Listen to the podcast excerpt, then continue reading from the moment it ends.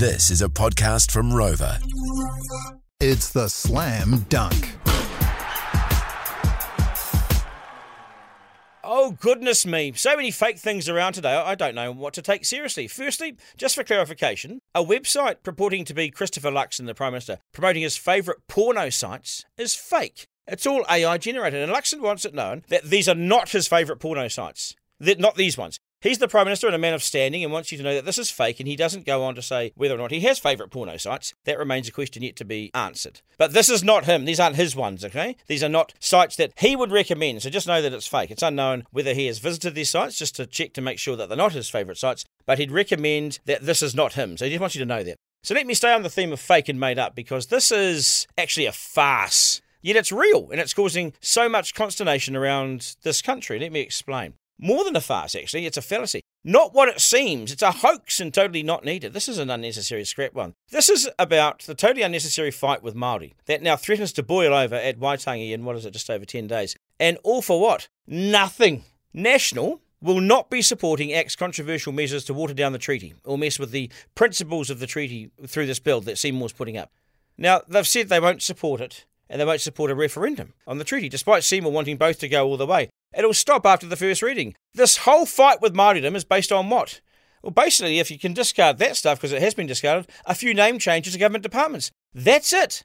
So this potential race war that is in front of us is staged. National will not overturn any of the meaty stuff because, as I've always said, they've been on board and agreed to this years ago. And they've supported the status quo, like Labour and all the major parties have, for decades. Indeed, Nationals had strong and deep links with Māoridom, going back to Jim Bolger, Doug Graham, Chris Finlayson, John Key invited Te Pāti Māori into government when he didn't have to. So all this talk of National dismantling things, important things that Māori have fought for, it ain't happening. 10,000 people turned up to the Kingitanga shindig. For what? For National to now say it's actually doing nothing? No wonder David Seymour's looked so glum in, in recent weeks. Christopher's given him two fifths of bugger all.